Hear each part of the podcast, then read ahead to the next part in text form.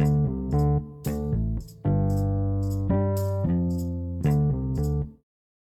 and welcome back to Planet Product Owner. This is your host, Scott, Scott at planet product owner dot org. Give me some feedback on the new microphone. Yes, I did buy a microphone, but this is the first episode that I'm actually using it on, so I would appreciate some feedback and some input from the journeyers here. Thanks again for listening in. Today's episode is going to uh, enlighten us maybe on the INVEST model, story sizing. You know, what does that look like? What does that feel like? Who's involved with it? Um, and how we can maybe apply this. Now, I'm going to put some videos out, Planet Product Owner on YouTube, and of course on the Patreon site. So those of you who are supporting me there, thank you. And I encourage you to do that to get the full benefit of the videos that I'm now producing. Um, I get motivated when I see the notification come up that I've got a new patron, and that's always exciting, but I'm not here to push that by any means, as you well know. Um, so uh, tell some friends about the podcast at least. Let's get others on the journey. And uh, thank you for catching up on all of these episodes as well. I'm seeing the numbers continue to climb, and I really appreciate your support and your listenership on that. I hope that it's improving your practice, because that's really, at the end of the day, what I want to do is help you improve your practice. So let's jump in. Um, Essentially, there are three areas where we're talking about sizing stories.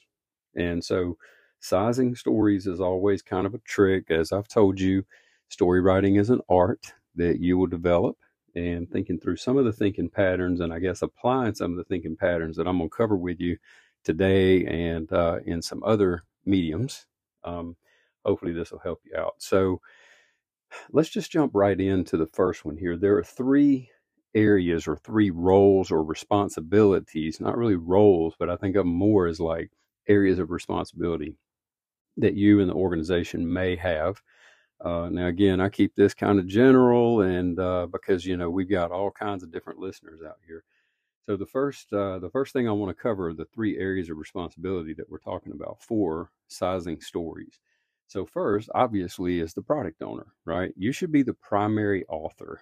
Now, primary doesn't mean the sole. You're not the only author of user stories, okay? So keep that in mind as we talk about that. You're not the only one. The team should actually contribute and author the stories as well, okay? So sizes of the stories are going to vary across teams. Some teams are going to do better with larger stories. Some teams are going to do better with smaller stories. Um, just remember that the purpose of the user story and the card, if you're using the card, or you've heard that analogy, or that, not analogy, but the method of the card, the three C's, you know, the whole purpose of that is to have a conversation. So the product owner and the team should agree, you know, and get some solid understanding on the outcome, the validation, and the purpose of the story. So those are the three things. You know, you want to get an understanding on the outcome that you're seeking, the validation, how we're going to validate it, and what, what does it mean? What is it we're doing? What's the purpose of the story? You want to get all of that understanding and agreement before your team commits to it in a sprint or an iteration.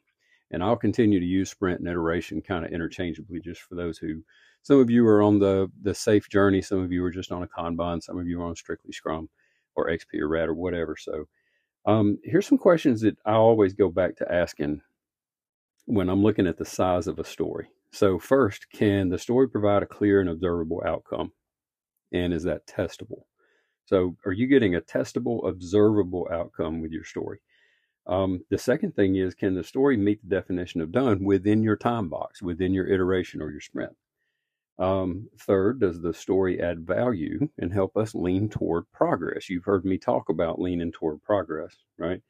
And then finally, does the collection of your user stories paint a picture of your overall goal? So can you can you use that as kind of a map to string those things together, put that collection together, and it says, hey, okay, at the end of all of this, if I read the simple summaries here, I think I can understand what it is that we're going for here. So that's the part of the product owner that I want to make sure that we're understanding, is that you are stringing a collection of stories together to paint an overall picture. I've said it before, you don't want to get into the mindset or to the mode of working where you're just working story to story to story to story. We want to have a goal. We want to have an, an, an outcome here. So the next one we're talking about, about sizing stories, we're talking about seed stories now. And a lot of times a product manager is the one who will often, well, at least I recommend that the product manager write these seed stories, but yet again, they are not alone in that. The product owner should contribute to the seed stories that are found in the epic or the feature. So that collection of seed stories describes the whole solution. So we're working on the whole now.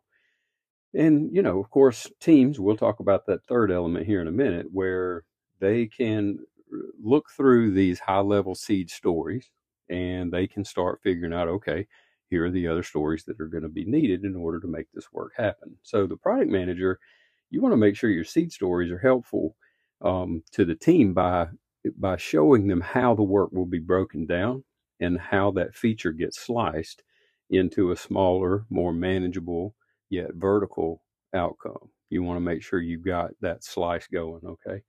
So the purpose of that seed story, again, is to describe and capture the high-level functions expected from the overall feature or the epic. And so, you know, I, I've got some examples in the video that I'll share with you, but essentially what we're talking about is at a high level, you want to say, okay, customer can do this, customer can do that, customer can't do this, customer should be able to see, customer would like to be able to see, right? And then you point back to your business requirements in that. So when we're talking about the uh, the sizing of those, I'm going to go to the next into the next segment. I'll talk more about the sizing, but I just want to make sure we've got kind of this ground level, you know, perspective going for us here. Now, finally, we're talking about right sizing stories. The Agile team has a part in that too, or the dev team, whichever you're referring to them as. Um, the team is primarily responsible for authoring tasks, subtasks, but they can also author team stories or user stories for their iteration or for their sprint um, as needed. And, and here's a couple of reasons why you want your team doing this, because first of all, the product owner may have overlooked a need or a requirement or some outcome, right? After the team has gone in and looked at the initial, you know, segment, I guess, or collection of user stories there. So the team would have to come up with that. Uh, and, and that's fair. And they should feel comfortable in doing that. Um, another reason that the Agile team may want to write user stories is that uh, they may agree to split a story. And I'm not going to dive in a lot. I mean, I want to touch on splitting stories in this episode, but I'm not going to dive deep into splitting stories. But uh, the Agile team may want to split that story into smaller stories um, for testing or for dev purposes or for some kind of enablement or spike type reason. And so they should have to, they should feel comfortable in adding this work to the sprint. Now, I've, ta- I've talked about this before. We get this misconception about Scrum, even about Kanban, where, you know, we're talking about not adding work to our sprint. That's not always true. Uh, we talk, I've talked about this before, that if the team finds that there's going to be additional work needed to meet the sprint goal, then they should feel free enough and comfortable enough and safe enough to be able to do that. Because remember, we're on the journey of exploring, discovering, and defining the unknown, right? So they've got to have some comfort in doing that. Um, so if they're adding tasks, subtasks, even stories to the sprint, to the current iteration, then if those are helping to meet the sprint goal, then it's totally acceptable. Now, I'm not going to go into some of the finer topics, what I've talked about before about having a primary and secondary sprint goal for the team, just as a backup or or something else maybe that you're trying to finish up from previous sprints or whatever. But we want to make sure that when they're doing this, that it's actually helping you into reaching that sprint goal. If it's not, then it's wasted work, it's wasted effort, it's more than what you can bite off, right? And we don't want them doing that and getting into that practice. Um, but give them the comfort and the feel good enough to go forward, to add those things if it's going to help them reach the sprint goal. Okay, so three areas of responsibility: product owner, product manager, Agile team, or dev team, whichever you're calling it. Um, each of them have a part in making sure that the stories are right-sized enough so that we can get this work to meet the definition of done by the end of the time box. Okay, so stick around for the next segment, and we're going to talk a little bit about this thing called the INVEST model. I know you've heard about it, and I want to just break it down in Scott terms and Planet Product Owner terms to you, like you're three years old, to help you understand what each of these mean. And then in the final segment, we're going to wrap it up with a few questions you could ask yourself and see if your stories are in fact, size right. Okay, so pen and paper, uh, good memory, whatever you need here. You can probably go back and listen to this while you're looking online too if you wanted to. Let's talk about the INVEST model. Uh, so the INVEST model, you know, it's a great method. And what they're talking about is using this, this acronym INVEST, uh, which each of these letters stand for something else, right? They stand for a word that should describe each of your user stories. We're not talking about taking just the I, just the N, just the V, just the E, just the S, just the T, and making sure that the story fits one of those. What we want to try to do is get the user story itself to have the attributes of each of these letters, okay, and what, or, or descriptions, I guess, from the acronym, if that makes sense. So a lot of times I get product owners thinking, okay, well, this story is independent, so it's good. Yeah, but it's not testable, right? Or it's not valuable, or it's not negotiable. So we want to make sure that the user story reflects the attributes of all of these, uh, or, or has all of these attributes reflected in it, I guess, if, if, if that makes sense. Let's try to stay away from picking and choosing which ones are more important. And as long as they fit that, then we're in good shape. If you want to have good user stories, if you want to have efficient, effective user stories, um, then you're going to follow this model. Uh, or something really close to it. Now, I do have some clarifying maybe definitions and terms around uh, each of these descriptions, each of these attributes that we want to try to have it follow. But before I get to those, I want to make sure that we set the stage for this and why we follow this model, why we do this, because somebody came up with it and it was a great idea, right? Um, what we're wanting to do with the user stories themselves is we're wanting to make sure that we can get fast feedback to make sure that we're first meeting the purpose, and second, that we have the right plan going in, that we have quality in our work. So in order for us to do that, um, we want to follow some kind of method like this, some kind of model like this, to make sure that we're just on the right track, right? So it kind of gives us some parameters to follow, if you will. All right, so let's look at the INVEST model. The I stands for independent. So I think most of us kind of get this part, but when we think about the story standing alone, what I think of, and so here comes the art piece of it, right? You know I'm coming to you. It has a starting point and an ending point. So does that make sense to you? So when I say that, what I mean by that is I'm always looking for the lowest level of decomposition of a goal that I can demonstrate and test. And if I can boil it down to that, the lowest level, you know, it could be that, you know, we just have the icon on the screen that the user wants to click, and that icon is in the right place. It's, you know, it's got the right, you know, uh, the right navigation rules behind it, the right um, routines in place, maybe for like data conditioning, whatever it is. And so you've got your own examples of that, but think of the lowest um, level of decomposition uh, of a goal that you can demonstrate and test. That's what we mean by independent. The next one is the N, uh, N like Nancy, or N like negotiable. um, negotiable means that the story um, is not a technical specification, right? It has room for feedback, and it doesn't blow up the whole system if we make changes to that one thing, right? So um, it's going to offer some flexibility in the how. That's really what we mean when we talk about negotiable. So good user stories allow for subtle changes in the how we get it done. So if you're using words like button, link, um, select the item, whatever it is, you know, it means different things to different developers. It means different things to different teams. It means different things to different stakeholders when they read that story. And remember, I've always said that your user stories are kind of a socialization reflection. So you want to make sure that we're following these things. Um, if you don't want your product managers describing the how, the, or prescribing the how to you, and you don't want your business owners and stake, other stakeholders prescribing how the team is going to do something, you shouldn't be doing that in your user stories either. You got to reinforce that and say, hey, the team's going to figure out the how. So that negotiable attribute It allows for feedback, and it allows for flexibility in the how. Okay. All right. The next one is the V, like valuable. The story is written in the language of the business or the customer. It provides a usable piece of software. Value, remember, is in the eyes of the business or the eyes of the user or the customer. Now, a technical task is part of the solution, but the user gets the value from the solution, not from the technical piece. So we got to keep that in mind when we're writing user stories. How does that impact your user story writing today?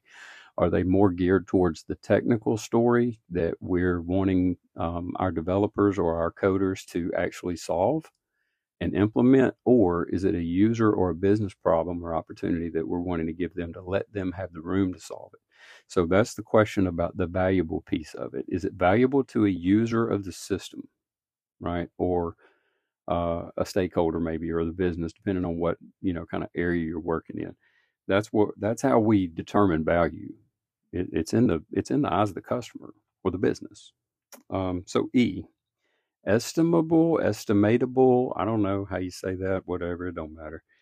What we're saying here is that the story allows the team to understand the work that's going to be performed and tested in order to meet the definition of done. So when we think about something that's, that's a story that's not estimable or estimatable, however you want to say it, I don't, I don't know. Um, the team can't estimate what they don't understand, right? And the team can't estimate something if it's got tons of routines and logic behind it that they're having to sort through and filter through. That's why we want it to, that's why we want to keep in mind that the team has a good understanding of what they're up against with the story. So when you're writing your user story and you're thinking about the size of it, testing should be built into that. So if they're making a lot of hops, if they're make, if they're trying to figure out a lot of data conditioning or a lot of logic behind it or a lot of routines behind it, then more than likely they're going to have a tr they're going to have trouble estimating it. Okay, so again, just another attribute of your story. Now S, small. This is the fun one. This one gets on my nerves because everybody thinks that smaller is better, smaller, smaller, smaller, and yeah, it is to a to a point, you know, to an extent. But small is not all. Smaller is not always better, and I've talked about this before. What we're really saying is, I want you to think of the term small or the attribute small as being appropriately sized. I want it to, I want, I want to make sure that it fits within the iteration or the sprint or the time box or the cycle or whatever. And, you know, the team should be able to accomplish more than one of these, right? So when we're talking about small, we want to make sure that we're defending, because when they think about small, okay, well, I want the letter A right here. No, that's not what I mean. See, obtaining frequent feedback helps us to reduce risk. And if we're reducing risk during development, then we're going to be successful. That's why we talk about small. That's why we're, that's why we're, we're sizing user stories. Remember I said up front, you know, we, we want to reduce risk during all phases of development. So if that's what we're doing, and we're making sure that it's small and it can fit within this thing and we can do more than one or two, it's appropriately sized. That's what we're talking about. And you and your team know what kinds of stories are appropriately sized. So you can reduce that risk and get that feedback. And finally, the T for testable. The story provides some observable outcome that you can show and prove. Showing and proving. We're going to show and prove. I think there was an old song about that. Anyway, the story should enable the team to show the working software and the validations that proved that their work was successful. And that's positive and negative, right? Because that's the whole point. We want to reduce rework on the other end of this. So if it's not testable with some clear, observable outcome that you and the team can sh- not only show the value, you know, of this small body of work, right? But we also want to be able to show our validations on that too. Now, when we're talking about these stories, I mean, we do realize and recognize that the value delivered to the customer is in the vertical. It's in the full thing. It's in the whole slice, right? But you can't get to the whole slice unless you break it down into smaller chunks for faster feedback so that you're reducing risk. And so I want to make sure that we're, we're getting that, because the Scrum Guide often, you know, people, particularly when they first start on this journey as a product owner and as a team, they think that they've got to deliver working software, uh, you know, at the end of every sprint. And, you know, that may be true in a lot of organizations, but in, but in many, you know, you're, you're just not going to get there, right? Particularly not day one. So the reason that we're talking, the reason that we put a time box around this work is so that we have a, a demarcation from the time that we commit to something. And then we look down the road and say, hey, did we reach our goal at the end of that time box? And if we didn't, why not? What, what, what kept us from doing that? So in order to realize the full value out of this, yeah, we want potentially shippable working software with quality at the end of our sprint or end of our time box. Um, and yeah, that's, that's the goal. That's what we should be doing. You know, not all the organizations in the world are like Amazon, where they're releasing something every two point nine seconds to production or whatever it is, right? Uh, while there are some organizations out there like that, I, you know, I think it's likely the exception for your average bear, right? I mean, average product owner, average organization, even extra average, above average organization with their deployment and their delivery services, you know, they're not deploying like that a lot, right? So when we keep it small, we're able to re uh, reduce the risk, because most people in scaled agile frameworks as a whole in large or medium-sized organizations are on a continual learning journey and exploring it because they still haven't gotten it right. You know, we're, we're in pursuit of it, right? And I've talked about that. You've heard about it. You've told me about it, right? So the idea here is we want to make sure that we can measure this outcome. Now, when we're talking about Uh, right size story again, okay, and getting kind of back to that topic here. These, this invest model, I hope my explanation of each of those was good for you. Um, but some of the tips maybe that you can follow here, and, and just some things that I found to be helpful in my journey here and how to apply it. Look for functional or logical breakpoints, like in a process flow. So, you know, user needs to be authenticated. The user needs to see the icon or the button or the link or the, you know, the option to choose, right? Um, user selects the, you know, user chooses the button, and then some other screen is displayed, right? So you kind of get what I'm saying. If you look for functional or even logical breakpoints in the process flow, you know, that's a good opportunity for you to have a small story there involved. If you're trying to go from end to amen on this whole workflow, you probably don't have a right size story. Okay. Now I'm just, I'm just speaking from experience of the vast majority of organizations that I've worked with. Um, what about functions that are based on user segment or access level? Now we're talking maybe about splitting stories, but we're also talking about small in size, right? And again, I'm not going to dive too deeply into splitting user stories today. But if you consider functions based on a user segment or their access or privilege level, now maybe you're getting into right size stories. Um, what about workflow steps that present checkpoints for you? You know, there's probably some of that going on. You know, did the S L A warning trigger, right? If we could test that with the outcome, if they've submitted the ticket and the clock has started, right? Instead of we submit the ticket, the clock started, we got four different uh, levels of S L A escalation, and someone gets the email and gets notified that it's threatened or that it's exceeded, right? Well, you know, that could be split. And so when we talk about splitting, again, we're talking about right sizing. And I'll get into splitting stories, hopefully in the next episode, because you guys have asked about user story and going a little bit deeper there. Um, finally, what about conditional data segmentation? Now that could be similar to like segment or privilege access, but if we've got some conditional data segmentation out there that we might be able to break this up into, um, you know, uh, all of the dentists, but none of the podiatrists, all of the nursing assistants, but none of the doctors, you know, I don't know. I mean, yeah, that's kind of like user segment too. Um, maybe we have a, an area there where we're actually waiting on the data from another team or from another file to get created, or even some kind of update to the file before it starts processing.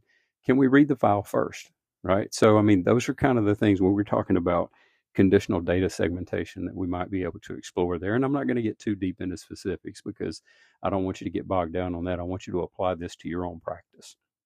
Now, here's a few questions. Let's run through these real quick. Um, Does your story describe a simple end state that allows for fast feedback? If you can answer yes to that, you're probably following the INVEST model. Here's a good one for you to think about. Now, again, just a thinking pattern. Don't know your organization, going into it blindly, but I can tell you I've been around a lot of them, okay? If your story has test scripts that are dependent on more than two or three external systems or routines or functions of those systems, you're probably having, you probably got a large, a larger story than what should be appropriately sized. So the way that I explain this to folks is, if your story, if your user story has test scripts that are not dependent on two or three more, uh, more than two or three external systems, routines, or functions, then you're probably appropriately sized. Now that's one you can really think about and take back to your team. Okay. Um, your user story is dependent on two, um, you know, more than two or three systems or routines, then you probably got, you're, you're going to have some difficulty testing that. You're going to have some dis- difficulty even probably getting that story completed Uh, within your time box. Um, just too many external dependencies there. Um, okay, so can you summarize the outcome of the story in one simple sentence? So the outcome, not the story, the outcome. Can you, can you summarize the outcome of the story in one simple sentence, a simple sentence? What I'm trying to get you to do with that one as I c- continue to coach you through this journey is I want you to think in terms of a scenario. And if that scenario can be summarized in one simple sentence, now we're getting ourselves to behavior-driven development, which is a good attribute for any product owner to have. You know, if you can get in the mindset of B D D or behavior-driven, you're gonna you're gonna really be rocking it now, because now you're definitely gonna get that story sizing going. Um, so think of it as a scenario, and if you can summarize the outcome of that user story in one simple sentence, then you probably got a right-sized story. Um, what about this one, validation? Um, you know, can you use one test user profile or two test user profiles? If you have to use more than that, one or two, then you're probably not having a good story, okay? Uh, because what we're talking about is a transition with this story maybe, and we're talking about, hey, we got to do this over here for this user, and then another user sees it. I don't care about the third user. I only care about that transaction or that interaction between the two. And those users are probably in two different systems. So it kind of goes back to the other premise that I was telling you about, the other attribute, I guess, of your story, that if you're dealing with more than two or three routines of systems or transactions within systems, then you probably got a bigger story. Okay. Um, what about this one? The demonstration flow, you know, um, do you have to have a lot of navigation, like manual navigation within the same context, right? If you have a lot of manual navigation into uh, demonstrating this work or testing this work, it might be a little big, right? You might want to look at reducing the size of that story. Um, so does your team tell you, hey, there's going to be too many tasks for this story, but you're insistent on that's the story? You know, d- make them feel safe enough, okay, that they can split this story or they can break it down, all right? Because uh, if the story requires too many tasks, it's probably not right sized. Um, and then finally, the story has one goal and outcome. This is, a, I mean, if we just keep it simple at that and say, hey, there's one thing we want to get done with this thing, just one, then you probably got a right sized story. And if we can just kind of simplify that and make it that, then we're probably in really good shape. One thing. I just want one thing. And I don't need a list of four hundred seventy-four bullet point or list items, you know, from a business requirements document to get me there, right? Then you probably got a right size story. So I hope this episode was helpful to you. Um, I look forward to your feedback again, Scott at planet product owner dot org. Don't forget about the, you know, the additional media that I'm putting out here to help you on your journey. At least I hope. Uh, tell some friends about it. And if you don't sign up, hey, that's okay. No, no feelings hurt. I'm going to keep going with the podcast here. Uh, sorry for the delay on this episode. Uh, I've been teaching and coaching and training a lot and doing, doing a lot of fun stuff. So I hope to get back to you soon. Until next time, have a safe and fun lean journey, my friends.